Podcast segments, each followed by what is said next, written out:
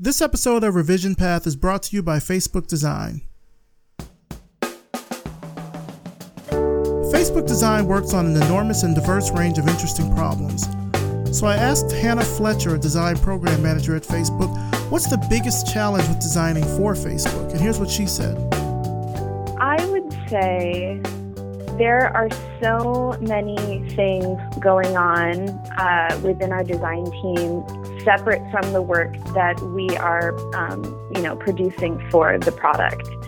And, we have a Facebook Design lecture series. We bring students in to teach them about design. We have extensive onboarding programs. And so there are just so many different things to be a part of here. And I think one of the most challenging things for me as a program manager is really picking the right programs to run with and knowing what to ruthlessly prioritize. And ruthless prioritization is something that we talk about a lot here because there's just so much energy and so many things going on. And so sometimes you have to be ruthless in determining what you'll be working on. Ruthless prioritization. It's not bad. Find out more about Facebook Design at facebook.com/design.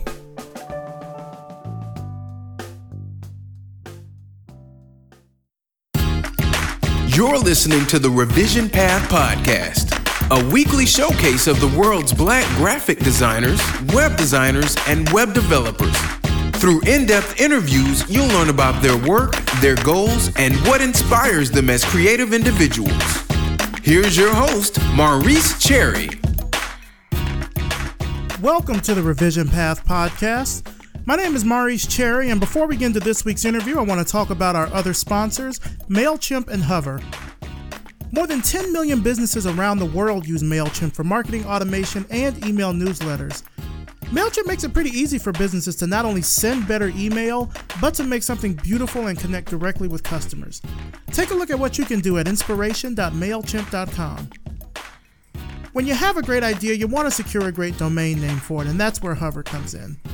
Hover makes it super easy for you to find the domain name that you're looking for and get it up and running with no hassle and no heavy-handed upselling. So go ahead and grab yourself a domain today and use our promo code RevisionPath and save 10% off your purchase. Here's our Patreon fundraising campaign update. So we're still at 34 patrons. It's a combined total of $229 per month. Again, a huge thanks for everybody that has already pledged your support and appreciation for the show. We have people that donate through Patreon, of course, but also people donate through PayPal. All of that really helps keep the show going on a regular basis. It really, really means a lot. If you want to become a patron of Revision Path and get access to some great perks like special giveaways, early access to future episodes, and free Revision Path swag, head on over to patreon.com/Revision Path and make that happen. Pledge levels start at just $1 per month, and it's a great way to support the show on a regular basis. Revision Path is having its first AMA chat on Wednesday, May 4th at 8 p.m. Eastern. So for those of you who might not have heard of an AMA, it's short for Ask Me Anything. It's basically we have a special guest, and you, the audience, will ask them questions that they'll answer in real time. Now, our special guest for our very first AMA chat is Kronda Adair, a WordPress consultant and developer in Portland, Oregon. Now, Kronda was also one of the early guests of the show way back in 2013. So I'm really glad that she's able to come on now. She's going to be debuting a new course very soon called Websites That Work. So if you have questions about WordPress, running an online business, starting a course, email marketing, anything like that, then come join our Slack community and participate in the AMA. Again, that's going to be on Wednesday, May the 4th at 8 p.m. Eastern. To join our Slack community, go to revisionpath.com/Slack. Now for this week's interview, I'm talking with Dr. Vukosi Marivate, a data scientist at the Council for Scientific and Industrial Research in South Africa. Let's start the show. All right, so tell us who you are and what you do. I'm Vukosi Marivate, and I am a data science researcher, basically, or a data scientist at the Council for Scientific and Industrial Research, or CSIR. This is basically almost like a government research lab here in South Africa. mostly what I work on a day-to-day basis is trying to kind of find patterns within data and then using those patterns that we find to help people make decisions. And yeah, like with the kind of a lot of applications like software development, machine learning, and lots of data collection and kind of data cleaning and analysis. Speaking of, I guess, machine learning, yeah. What exactly is that? Like, how do machines, quote unquote, learn? Like a kind of example I've been putting together for a presentation tomorrow is that I think tomorrow is Arduino Day at one of the local incubation hubs. And what I thought of giving as an example is, let's say you actually have a garden and you actually want to, like, you know, be really good at gardening, meaning you want your plants to grow and look nice, or if you have vegetables that they, like, you know, grow healthily and then you can eat them later on. There's so many variables that go into a plant growing correctly. So one way is that we have kind of rules of thumb of what people should do in their gardens. But another thing that you can actually take into account is, what if instead, what we would do is actually collect data from people tending to their gardens and putting in different sensors. So you'd have moisture sensors, light sensors, you could have pH sensors in the soil. And as you collect all this data, and then somebody also then keeps track of how fast their plants are growing, could we then find patterns of what are actually the good things that you should do to actually really get your plants to grow? So one is that you could do it like by hand and look and say, look, this person at this place did this and this is what they had. So, and like, you know, this means that I should have this pH, this amount of moisture per day, water at this time, like, you know, use this type of fertilizer, all those things. But if you think about it in a very like large amounts of data, it kind of becomes very unwieldy for like you to think about it in your head. So one thing we've done is that we've said like, oh, we could actually feed this to a computer and a computer could try to fit some model or fit some pattern within there that explains what's actually going on within there.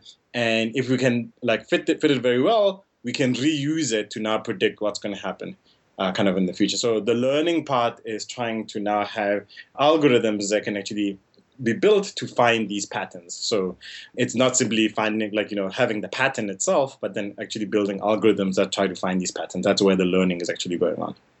Okay. Yeah. And this is kind of the same type of work you said that you're doing at the CSIR. Sure. Like the example I'm giving is basically for... I mean, not about plants at CSIR, but yeah. Yeah, sure. We're always trying to kind of like, you know, either you're trying to come up with new algorithms that can do these kind of things very well, or one is you're trying to use the existing algorithms that are out there that we know in new and interesting ways. So what's like a typical day like for you working there? For me, it's kind of like get to work. Initially in the morning is to try and interact. We have a couple of interns who are like with us for like a year. So it's to see them and go through their tasks for the day, see like where they ended up yesterday. So they might be like working on, I think we have a couple who are working on like social media projects. So we're collecting data from social media and trying to kind of reverse engineer a data set of like sensing stuff that's going on just through social media on the ground. And then after that, it's kind of like you have some problems we're trying to solve. So I'll then get back to my own office instead of being out with the interns. And that's where then all of the research projects that we have, it's kind of, I'll try to have a schedule for each day of the week about like what problems I'm trying to think about. So for example, lately, the thing I've been thinking about over the last week is, how do you trust what people say on social media? And so this could be that somebody describes an event, and how do you then trust that that event actually happened? When that's not really where we want, like, you know, the ultimate goal. The ultimate goal is that if then you can trust what a person says about an event, then you can collect all these events that you couldn't gather from other processes before, and then build other models on top of those events actually occurring. Then we kind of have other projects. We're working with other researchers within our organization. So we're working interestingly with another team that's kind of building models for predicting kind of what happens in a our national parks, or it could be like a safari park in terms of poaching. So we have to think about some of that, and how do you rescale some of the algorithms and machine learning algorithms that we have in times into something that runs very quickly and can run with a lot of data on there. And then, yeah, somewhere in between there, I try to then finish my work and then go home. Kevin from our Slack room had a really good question that actually kind of ties into what you just mentioned. Yeah. He's asked, where do you see the opportunities for applying data mining and or data science to making the world a better place? Like, who's employing data scientists for social justice, for environmental justice, et cetera? That's a very interesting one. So something that happened over the last 2 years at CSIR is that one of my colleagues, who's also a good friend, looked at the model that's happening at the University of Chicago. It's called data science for social good, where they take in problems from either government or nonprofits, and also companies that maybe might be doing some interesting work that impacts on the society, and then get data science or aligned students, or it could be students in the computer sciences, political science, math, all those things, to try and solve some of these problems that these organizations actually bring up.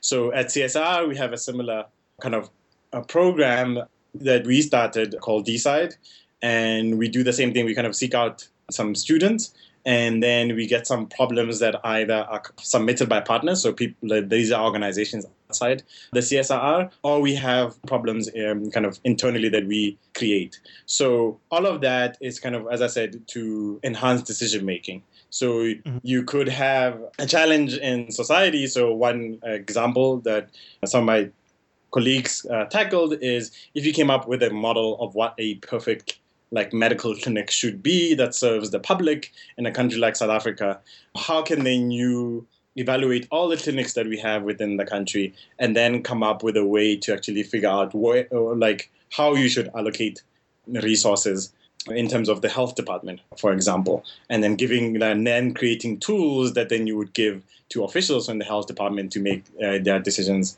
for that. We had one where we said, hey, how can then we look at, we're trying to enhance public safety. Can we look at social media as a source of public safety data? So can we identify when there's a car crash somewhere? Can we identify if there might have been a crime somewhere? And from there, build a whole new data set that makes us understand public safety in a kind of real-time way if somebody describes that something just happened.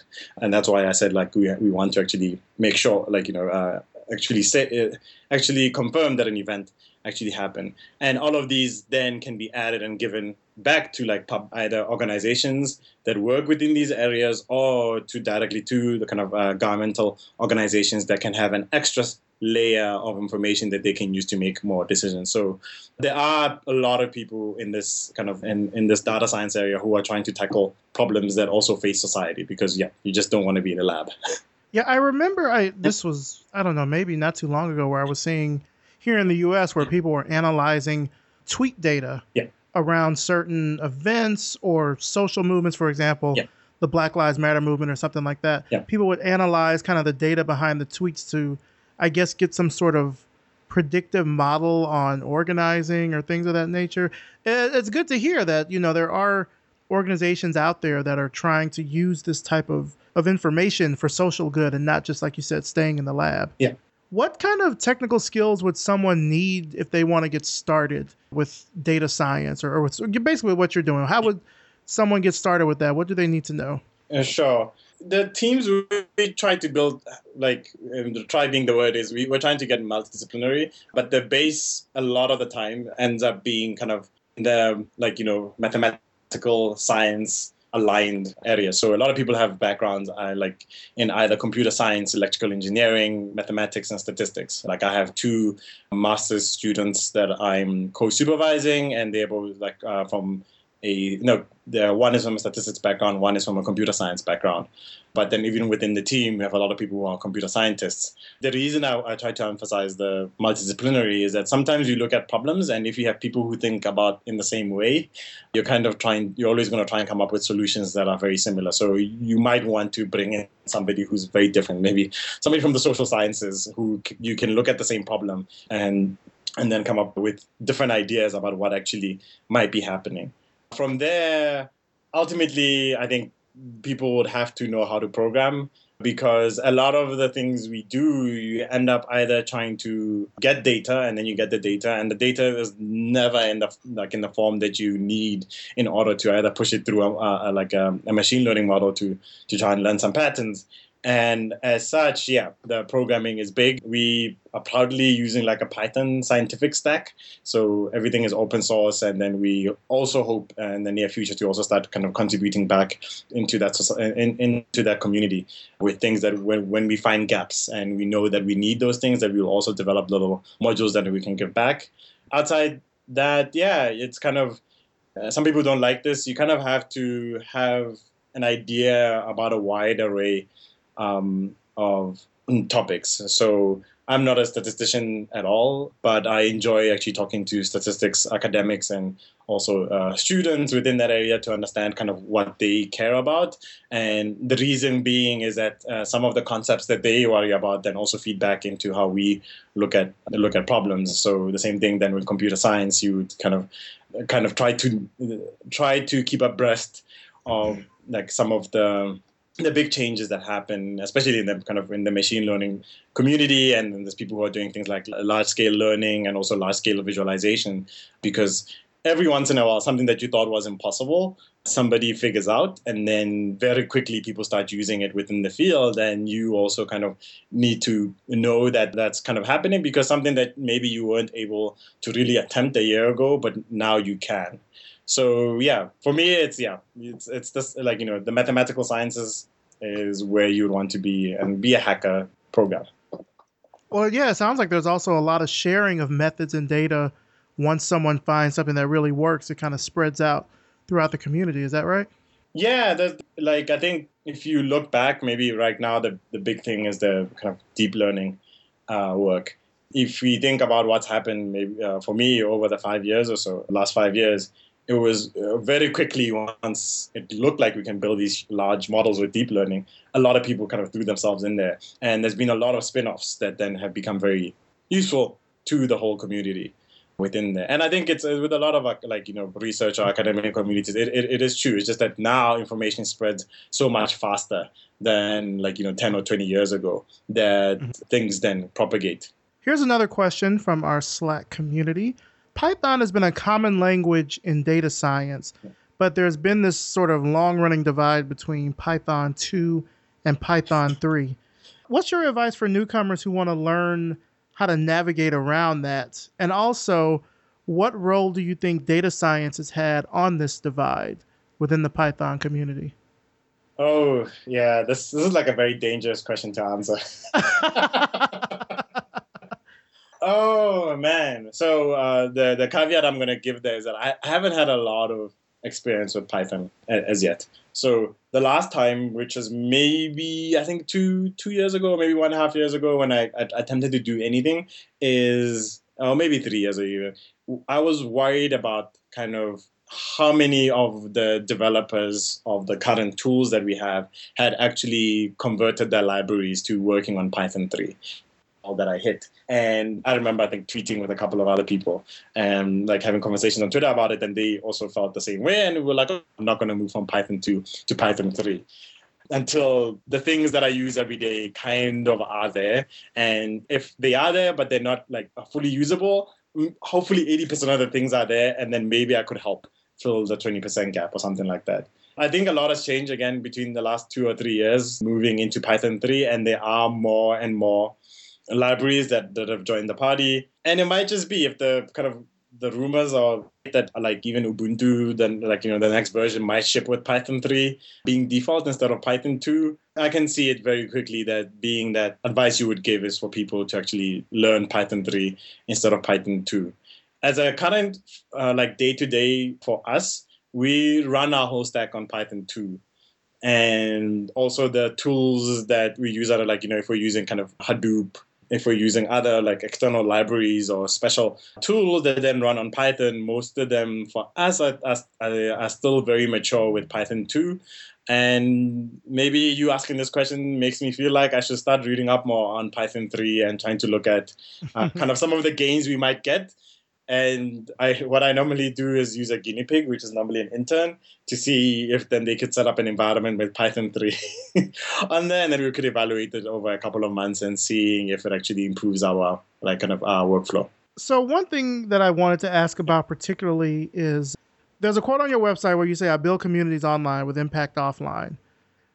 What are some of the things that CSIR is doing to make that kind of impact offline? So I don't think that's directly CSIR. That is more my own personal thing. So I'm part of a couple of groups outside the CSIR and my normal kind of data science stuff. I work with a couple of teams. So here it means organizations. So one is currently I'm working with my high school alumni association, which I just became president of as in January. And what happened is that at the beginning of me interacting with this alumni association, everybody was very much all over the country. I was actually in the US when most of the building of the alumni society was actually was happening. So just for some context, my high school is in a little village in the northwest of Pretoria. And now what we wanted to do is the school was in a village, but it produced a lot of very good graduates who went on and done exceptional things. And now people were trying to see how can we form a group of people to go back and actually then give back to the future generations that will be going through there. So what I've learned through interacting with groups like this is that even though we might be geographically in different places, there are ways for us to work together and to build communities online and then have the impact being offline. So this then requires to get this group of people to work is to find tools or develop tools that allow them to communicate, allow them to plan, and allow them to execute in such a way that offline impact is actually felt. So we do things where we either have career days at the school, but most of it is organized online. We've been reaching out to more and more alumni. So there I've been very kind of data driven there. We're figuring out when to send messages at the right time. So I'm so kind of a MailChimp fan because it allows you to analyze a lot of data as you're sending things out, figuring out what actually works, what kind of picture on Instagram actually gets the most likes, and then how you grow your mailing list given those likes, what works on Facebook and what works on Twitter. So all of that requires some data crunching because we're also always looking at that and saying, how do we get to more and more people who are alumni who didn't have the chance to connect with the school after they left? And yeah, so I'm part of groups like that. I'm with the World Economic Forum Global Shapers, who are for Tshwane, which is the area where Pretoria is. And it's a kind of same thing. When I joined in there, I told them one of my biggest things has been to learn how to work with teams that are geographically dispersed, but then getting them to become actually effective in delivering on their goals, which most of the time are offline things that they're trying to do. So let's go back, because you mentioned the village that you went to high school with. I'm assuming that's also the same village that you grew up in. That's just north of Pretoria. So yeah, I guess the wording would be a different. I grew up in a township, which is right next to the village. So a township here, I guess, given the history, was when kind of. We had apartheid, and we had kind of forced removals of families. So my grandparents were on my both sides. My mother's were moved to this area that was built specifically kind of for black people, and these were these townships. And that's where I grew up mostly. But then there was a village not far from that township where my high school, Zoho High School, actually is located. Now, as I was kind of doing my research, I came across a fairly recent radio interview that you did. So you mentioned you grew up in a township. Yeah. Both of your parents are doctors. Yeah. What would you say is kind of the best thing that you owe them in terms of how they helped shape you to where you are today? For me, it's the work ethic. Mm-hmm. I think, yeah, it's something that I will always be thankful for within there. They having somebody like that to see what the trails they've blazed and what they've been able to achieve, and also in ways mentor you, and also knowing how hard work actually impacts your some control of your of your life. That's something, right. I'll be thankful. And they were very big into enrichment and doing other things outside just being at school. Like, you know, learn further, not just like what you do in class. Right. Yeah. And so you got your bachelor's and your master's there in South Africa at the University of Witwatersrand. Yeah. Wits University. How did that kind of help you, I guess, once you started getting out there in the working world? Because I don't know, did you go to and do any work before you came to the States to do your PhD, or was it kind of a straight shot? Yeah, I did my bachelor's in electrical engineering, but a sub, like we have a kind of a sub program within that called information engineering. So that's where I got my first kind of real world like experience with kind of machine learning and AI, and also kind of data and things that have to do with data. So I wasn't like a classical electrical engineer who just deals with power and electricity, but then there was also electronics, but then there was also this machine learning work. And so for my master's, then I focused then on machine learning, specifically a subfield called reinforcement learning, which I guess for a lot of people recently probably became now a big buzzword given the work by DeepMind, which is owned by Google, on playing Go. There's a lot of reinforcement learning in there. And after that, that's actually in 2009, I started at CSIR. So very weirdly, I have a long working stay at CSIR, but I stayed at CSIR from January 2009 until I actually had to then start at Rutgers that fall, which was in September. So I was there only for 8 months, and then I went on like the sabbatical for 5.5 years to do my PhD. So I didn't quit. That's a long sabbatical. 5.5 years? Wow. Yeah. What was that shift like culturally going from South Africa to the U.S.? There was a couple of things. So one, I was leaving my, at that time was my fiancé. And we didn't know how we're going to handle that at the beginning. So there was a lot of that. 5.5 years. No, she ended up joining me kind of, she was finishing off her undergrad. And once that was kind of sorted out, she worked for a bit and then decided she moved over to New Jersey too. Oh, that's good. Yeah, that's so good. She was with me for most of that time for 4 years. That was a tough one, but yeah, it's like I'd been to a leadership summer camp in 2002 in upstate New York, Camp Rising Sun. That was 2.5 months there. But even then, I had a bit of this is what the U.S. is like. This is what people in the U.S. are like. But moving to a country is different from just visiting it for a short period of time. So there was a lot of kind of, small cultural things. And normally the small things are the thing that get to you then. So people not being able to place where you're from, speaking in a way that people don't understand in sense. And sometimes it's very odd and sometimes can actually get very frustrating. But at the same time, I actually came to very quickly appreciate the American kind of higher education system. It's all systems have their own faults, but I was really, really amazed by the diversity in terms of the content of the things that people are doing. And it was a tough time switching from, as I said, from this electrical engineering kind of background to computer science, because then there's different things that computer scientists worry about than electrical engineers, even if they look like they're in similar areas. So that was my first year was adjusting to that now I have to be a computer scientist. Well, I can tell you, especially that part where you're saying people can't necessarily place where you're from, when you're speaking. Yeah. That happens just in the U.S. as well, especially especially if you're from the South and you go and visit up north, and people can't really, not to necessarily say they can't really place you, but there will also be kind of these certain, I guess, mental expectations or mental thoughts about you because of, kind of what your voice is like. You may have a bit of an accent. You may talk a little slower or something like that. Yeah. But it sounds like you kind of got acclimated pretty quickly. It took a bit, as every any international student will tell you. Right. Some tough times at the beginning, and then you kind of get through it, and then start building your own life in your new country. So yeah. What kind of took you the longest to get a hold of? I think there's things like the day-to-day social things. After a while, you got used to that. But then one of the other things I think maybe sometimes is not really appreciated. And I think it's not even just being an international student. It's also doing PhD programs.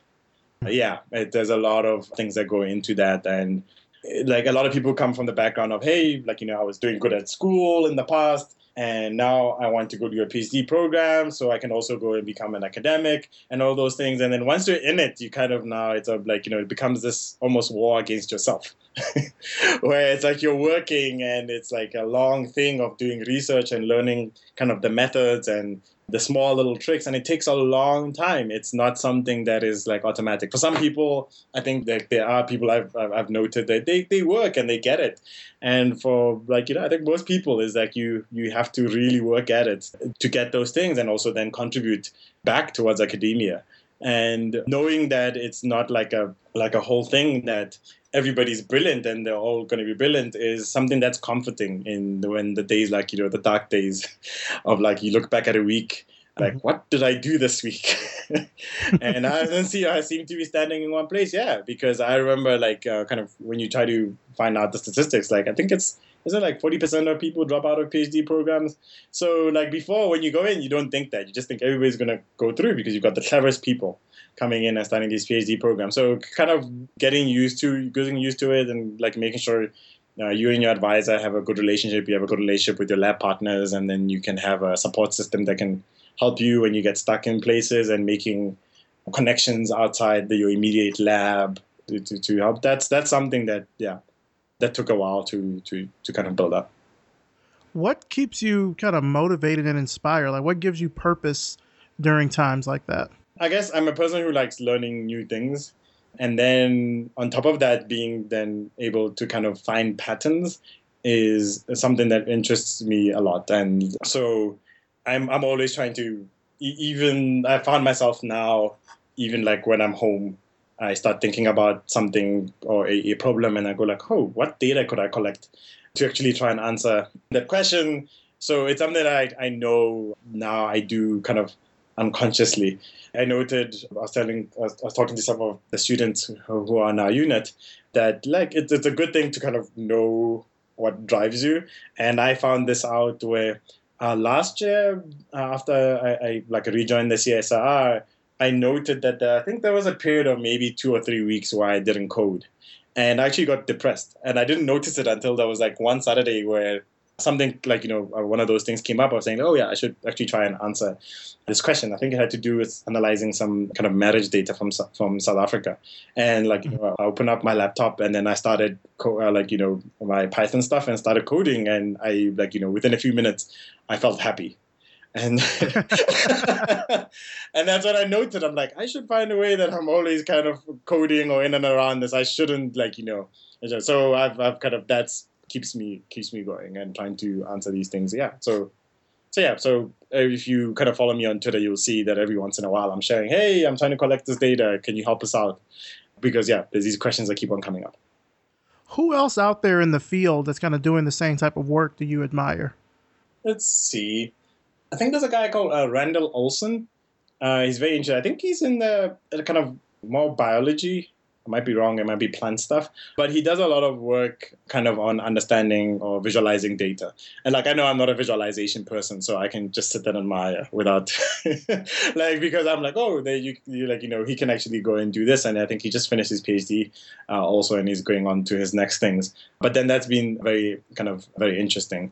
In general, I've been really impressed by some of the work that's come out of kind of DeepMind, the Google company.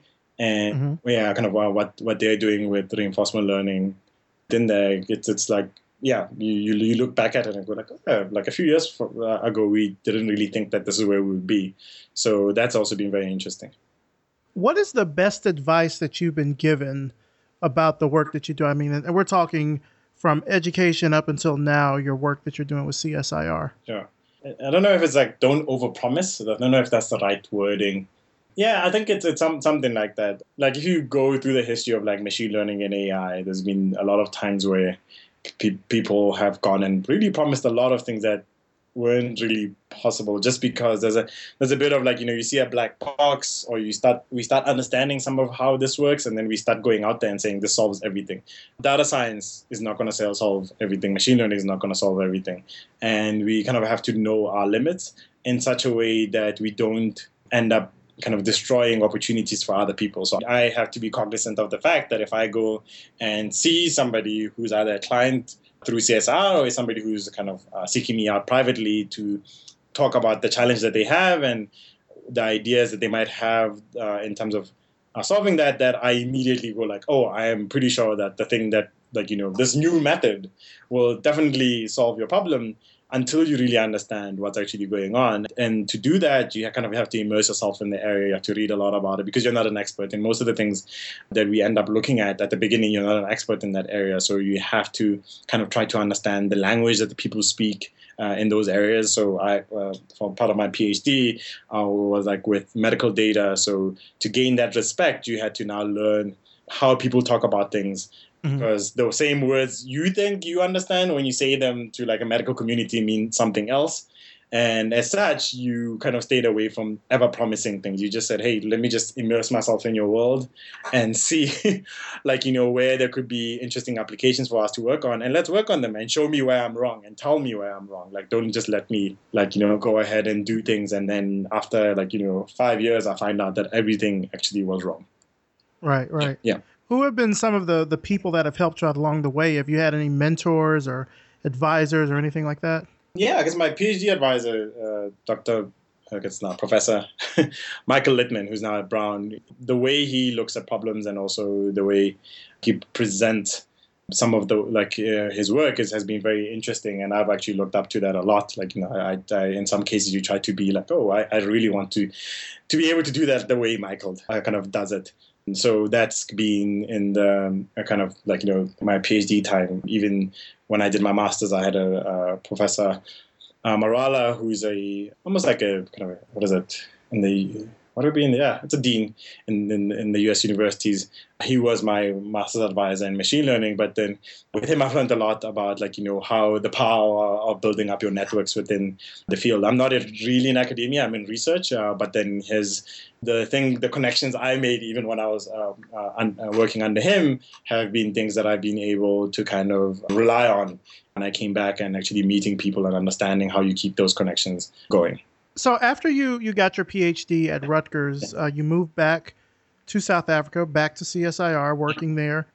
Was that a big shift as well, kind of going back from being in the U.S. for that long back to South Africa? Yeah, it was a tough one. Like the thing that most international kind of students think about then is like, oh, I could just get a job. Like the US to stay, and yeah, we had our things. Like, you know, I was like, it's like, what is it, the two-body problem? It was me and my wife, and I thought, oh yeah, we should go back. She can try out some things that she wanted to do in engineering, and I can go back to CSR and try out some things there. So yeah, there was acclimatization that happens. So there's like things where now, hey, family, we like, you know, reconnecting with family, reconnecting with some networks, and also making new networks in the area. And also the tech space is not like I had spent more time and just like, you know, in and around the kind of US tech space than the South African one. So that was another thing, was now trying to go back and now understand how the tech arena works in South Africa as opposed to the US. So in the US, I had interned at Google, and I'd interned also at Newton in New York. So Google, I was in Mountain View. And even then, in between that, I kind of started following how tech companies, especially the startup world, works, and the ones that are connected with machine learning. And now coming back to South Africa was like, how do I get to a point where I can understand it in a similar way?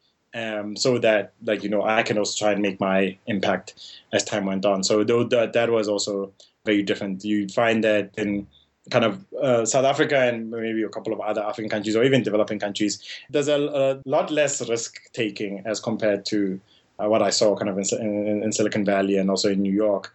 So the way people treat things like startup companies is very different to that, and also what the funding is like. So in that case then, and also we don't have as great a pipeline or as big a pipeline, maybe as big a pipeline as what the US would have. Like in the US, you have so many education institutions, so many people doing PhDs and masters. So there's literally a lot of people coming out of that, even though like, you know, the US companies will say, no, we don't have enough graduates coming and taking all these jobs we have to offer. But South Africa has way less than that. So for example, the program I told you before for data science for social good, in the US, in the University of Chicago, it takes PhD students. In South Africa, at the CSIR, our program actually takes undergrads who are seniors. Like, you know, to bring in that, because we wouldn't if that, like the program at University of Chicago, it takes like, I think 30 to 40 PhD students. I would be very lucky to get 30 to 40 PhD students to come spend 3 months with us, like, you know, in South Africa. That's kind of almost an impossibility. So it's a very interesting thing. So once people graduate, all the big multinational companies will just gobble them up. So those same kind of people then moving into like more risky startups probably becomes less likely.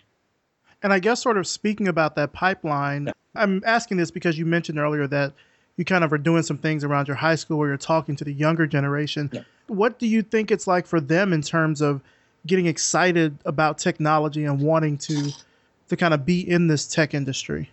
So what you find is that there's a lot of kids or students who kind of like are seeing it grow, and they're seeing like, you know, the thing now is apps. You see all these apps and somebody's made them somewhere. And you get this like kind of hunger to say, I want to build that. So I've seen it a lot. There's a couple of people who are working on like coding boot camps and all those type of things. And you can see that the kids are very much into that. So in most cases, when I meet young people and they say they're interested, I was like, oh yeah, just find where there could be coding boot camps and places that you can go during your breaks. School breaks, so that you could actually then start knowing what actually to do that, because we're interested in that. Unfortunately, like the CSIR, we're looking at people with like masters and PhDs.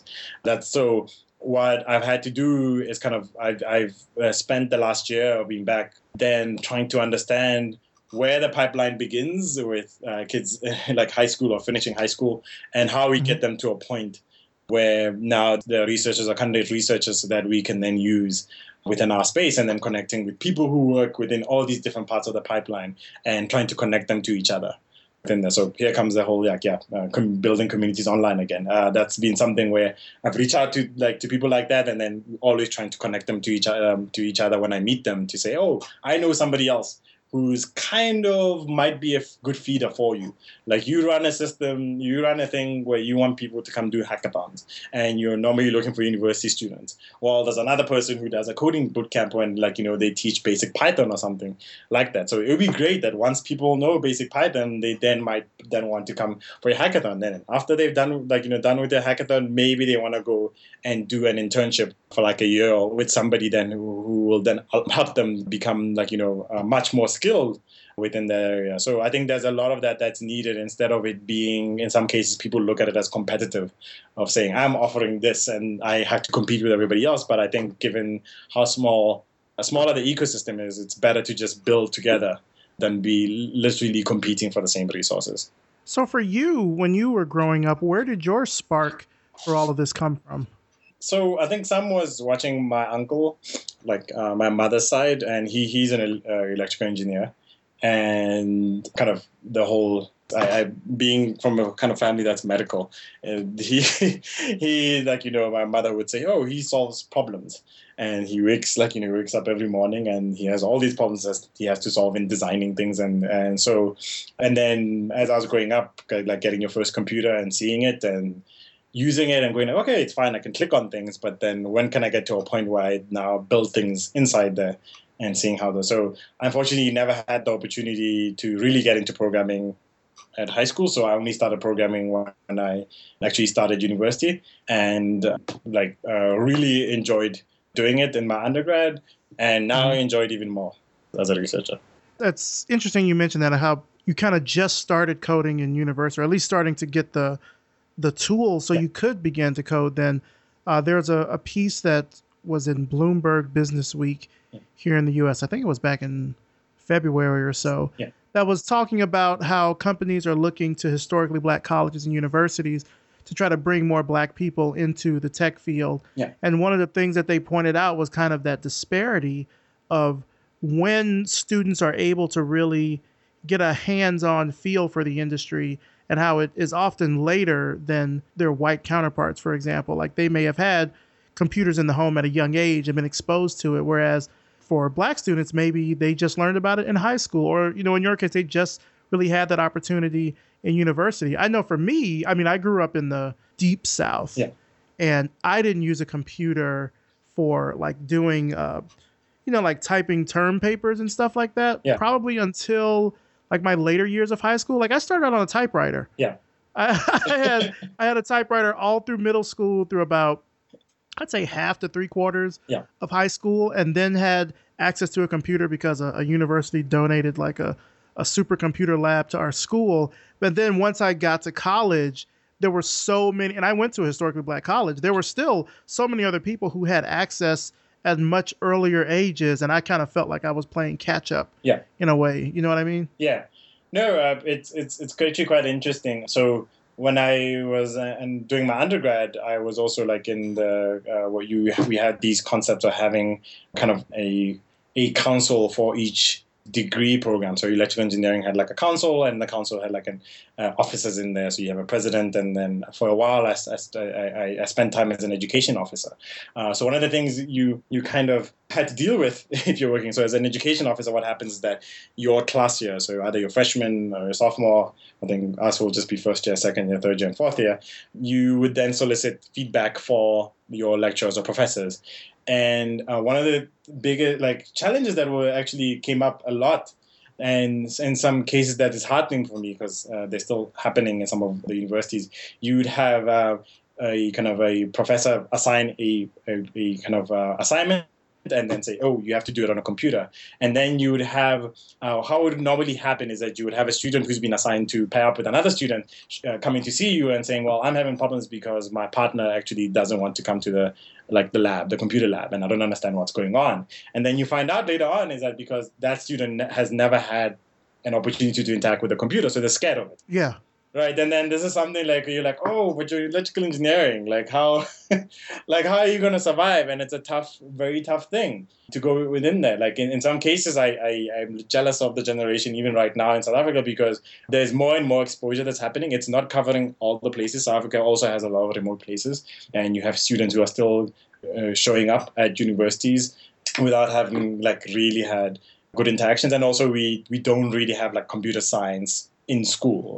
Most of the schools in the rural areas and the townships aren't really equipped or even have the resources to have computer science. We don't even have enough computer science teachers to be teaching in high school. So that is still a real challenge for us. It's not something that's going to go away. And trying to, for us, also reach out and be going out and talking about our work and what we do is also trying to get more people interested in the area, just so that they can then start asking the questions like, so what do I do now that I'm interested? Well, and this is probably a good question to ask, since you've spent time here in the U.S. What can we do to kind of help out with efforts that are going on there to help kind of build that pipeline or to get more people interested? Within the U.S. system or the South African system? In the South African system, there's a lot. I think there's a lot that's already being done, or I guess maybe being attempted to be done. But sometimes maybe we should take a step back. So you have huge multinationals just throwing money at this and saying, we're going to host all these things. I don't know how many hackathons there are. Everywhere. But then sometimes I keep on asking myself, maybe it's from this kind of data science thing, I was what's really the impact? Have we actually figured out the connections between the things that are being done and how it actually, because the reason I keep on describing this pipeline and saying we want to make connections is that sometimes I argue with people and saying so just imagine you go take a child from a very rural area that's very disconnected, internet is maybe just through a mobile phone, but then it's also very limited. And then you bring them to your organization and they get immersed for 2 weeks in just building electronics, programming things, building very simple Android apps with some of the little tools that are out there without really needing to program a lot. And then after that 2 weeks, they go back.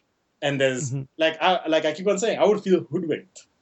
You're basically describing my childhood. But yeah, I know exactly what you mean. I would be hoodwinked because now, there's no connection. So I always ask, I'm why don't you make local connections in the places where these kids live so that you know that when they go back, you're at least trying to now kind of build up a group of people who will continue on, because it'll be very frustrating for them now to go in. Yes, there will be a couple of them who will persevere, and then after that go like, hey, I'm going to go up in this area, and then I'm going to go out and go to university and do this. But some of them will really feel like, you know, disheartened after a while, because they won't be able to really explore that part of themselves. Yeah.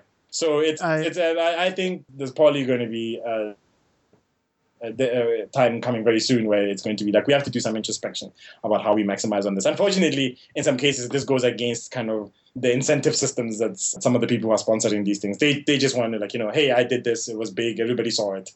Yeah, they just want to throw money at the problem, essentially, and hope that it sticks. Yeah, whether it sticks. But then whether those things are actually really impactful over a long term is something, because I would venture the same. It's the same thing in I think, remember when hackathons became a thing. Not that I'm saying it's the hackathons are the problem. Even like in the US, it's like all these things are like, oh yeah, we're going to build this thing over 2 days, 3 days, and some companies are going to be interested into buying whatever we come up with. And what I learned very quickly, I think I went to one hackathon just to see it. I'm like, whoa, the way that people write code here is really bad. And this is nothing that's going to like last over that. So when I actually end up going to hackathons, especially during my PhD, it was for me to just have time, like the 2 days or 3 days, to think about something I was interested in that was not part of my PhD, and just to sit there and like for like 2 days and not be worried about my research and not necessarily code up anything by the end of that 2 days, but then just being in a place where everybody's practically working, so you can just concentrate on one thing, which is like, you know, it's very precious. Most of the time you don't have time to do that. There's always a thousand and one things pulling at you. Yeah, I know here in the US, I mean, there are so many hackathons and startup events and things like that. And it kind of makes you wonder, is any of this really making an impact? Yeah. Like, are companies just kind of throwing money at these big problems? Don't get me wrong, like big problems with diversity, big problems with the pipeline, et cetera. But our companies just kind of throwing money at these problems, hoping that it will stick. And then these events are going on, but it's kind of just hard to see what the impact is. I mean, I was talking to a friend and he kind of asked me like, well, how many of these events need to happen before change really kind of starts to happen? Yeah. And I don't know the answer to that. They're still going on, and we're not saying that they shouldn't go on, but kind of being able to, like you said, make those connections is important, so you can at least try to see if it's making an impact in some way. I think some of the things is just they're hard. So I remember, maybe 4 years ago, talking to a black student, or probably Princeton, and they were in computer science, but then they were like, yeah, I'm about to graduate, but I'm getting out of this area. And you're like, why? Like, you know, because for me, it's like, you are like, like getting out now, you went to Princeton, you did computer science. You are just going to like, you know, have very interesting. You're what we need, basically. Yeah, like, you know, yeah, very interesting kind of experiences. Just if you apply yourself and say, hey, I'm going to apply it, like, you know, you could choose to do your master's, you could choose to be a PhD, or you can go into the startup world, or go into these things. And like one of the things that took me and my wife back when he said like he didn't feel that he fit in the with the culture. So wow. His time and like, you know, hopefully I don't get attacked by Princeton. Like, you know, yeah, he felt this was the thing. Like he felt like he didn't fit in, and I think there's a lot of that. And these are harder things to kind of address. And I know there's a lot of work now, and that some people are doing like great work and now trying to kind of change some of the color. Like I follow Code 2040 a lot in some of their things, because I think their kind of approach to doing this of saying get people immersed and then also build a network that they can then go be like, you know, removes kind of these barriers about culture within there. Because yeah, like I know I'm a nerdy person. And because I'm very nerdy, I fit in easier than like, you know, most of my brothers and sisters out there. But I've seen it where you kind of people did all those cultural references that are made within those areas might not necessarily be things that like, you know, people grow up with, and as such they feel isolated or you know, I'll be outside that area, and it becomes harder to Totally. I feel that 100%. Yeah. Absolutely. I mean, it's important for the sustainability of this field, of course, that we try to make sure that it is not just diverse, but also inclusive. And I think a lot of what you're speaking to, and particularly what the young man at Princeton is speaking to, is this feeling of inclusivity. Like, it's one thing if you kind of, I don't know, like check off the base requirements for being in the field. Like, you've got a degree, you've got the aptitude and the skills, et cetera. But like, do you feel like you're a part of this industry? Yeah. I know this is maybe a fairly recent talk that I heard that was talking about women in the tech industry and how for, I think 40% of the women are in the tech industry for like less than 10 years. And I think, as we both know, I mean, our field in tech is a young field compared to many other professions. It's growing fast, but it's very young. And so when you have, you know, what is essentially, I don't want to say half, I mean, but certainly, you know, men and women, you have that entire gender of people that are getting out of the field in such a high turnover rate. You know, that's when you really have to start looking and seeing what are we doing that's making this happen, and how can we fix it? Yeah, true. Where do you kind of see yourself in the next, like, 5 years or so? That's a tough one. I guess it's like, I'm trying to initially, you kind of do a broad thing. And I'm thinking I'm going to try and get to a point where there's a few focus areas that I'll actually then get back kind of into. So that's what I would hope for, and then see how I can then develop those. So if it ends up being that I, like, you know, I get a very big interest in just solving one problem, and hopefully it has very good outcomes for society, I might just do that for a bit, and then see, maybe in the startup world, maybe in the world between the research and startups, there might be somewhere where I'd want to be. But then, yes, in ultimately in the base being kind of applications of the data science world with machine learning being in there. Well, just to kind of wrap things up here, where can our audience find out more about you and about your work and everything online? Oh, sure. So I have a website that I kind of regularly update, especially the blog side of it. So that's vima.co.za, so vima.co.za or .za, as I will be there. And I'm more active, like, on Twitter, so at Vukosi, Vukosi.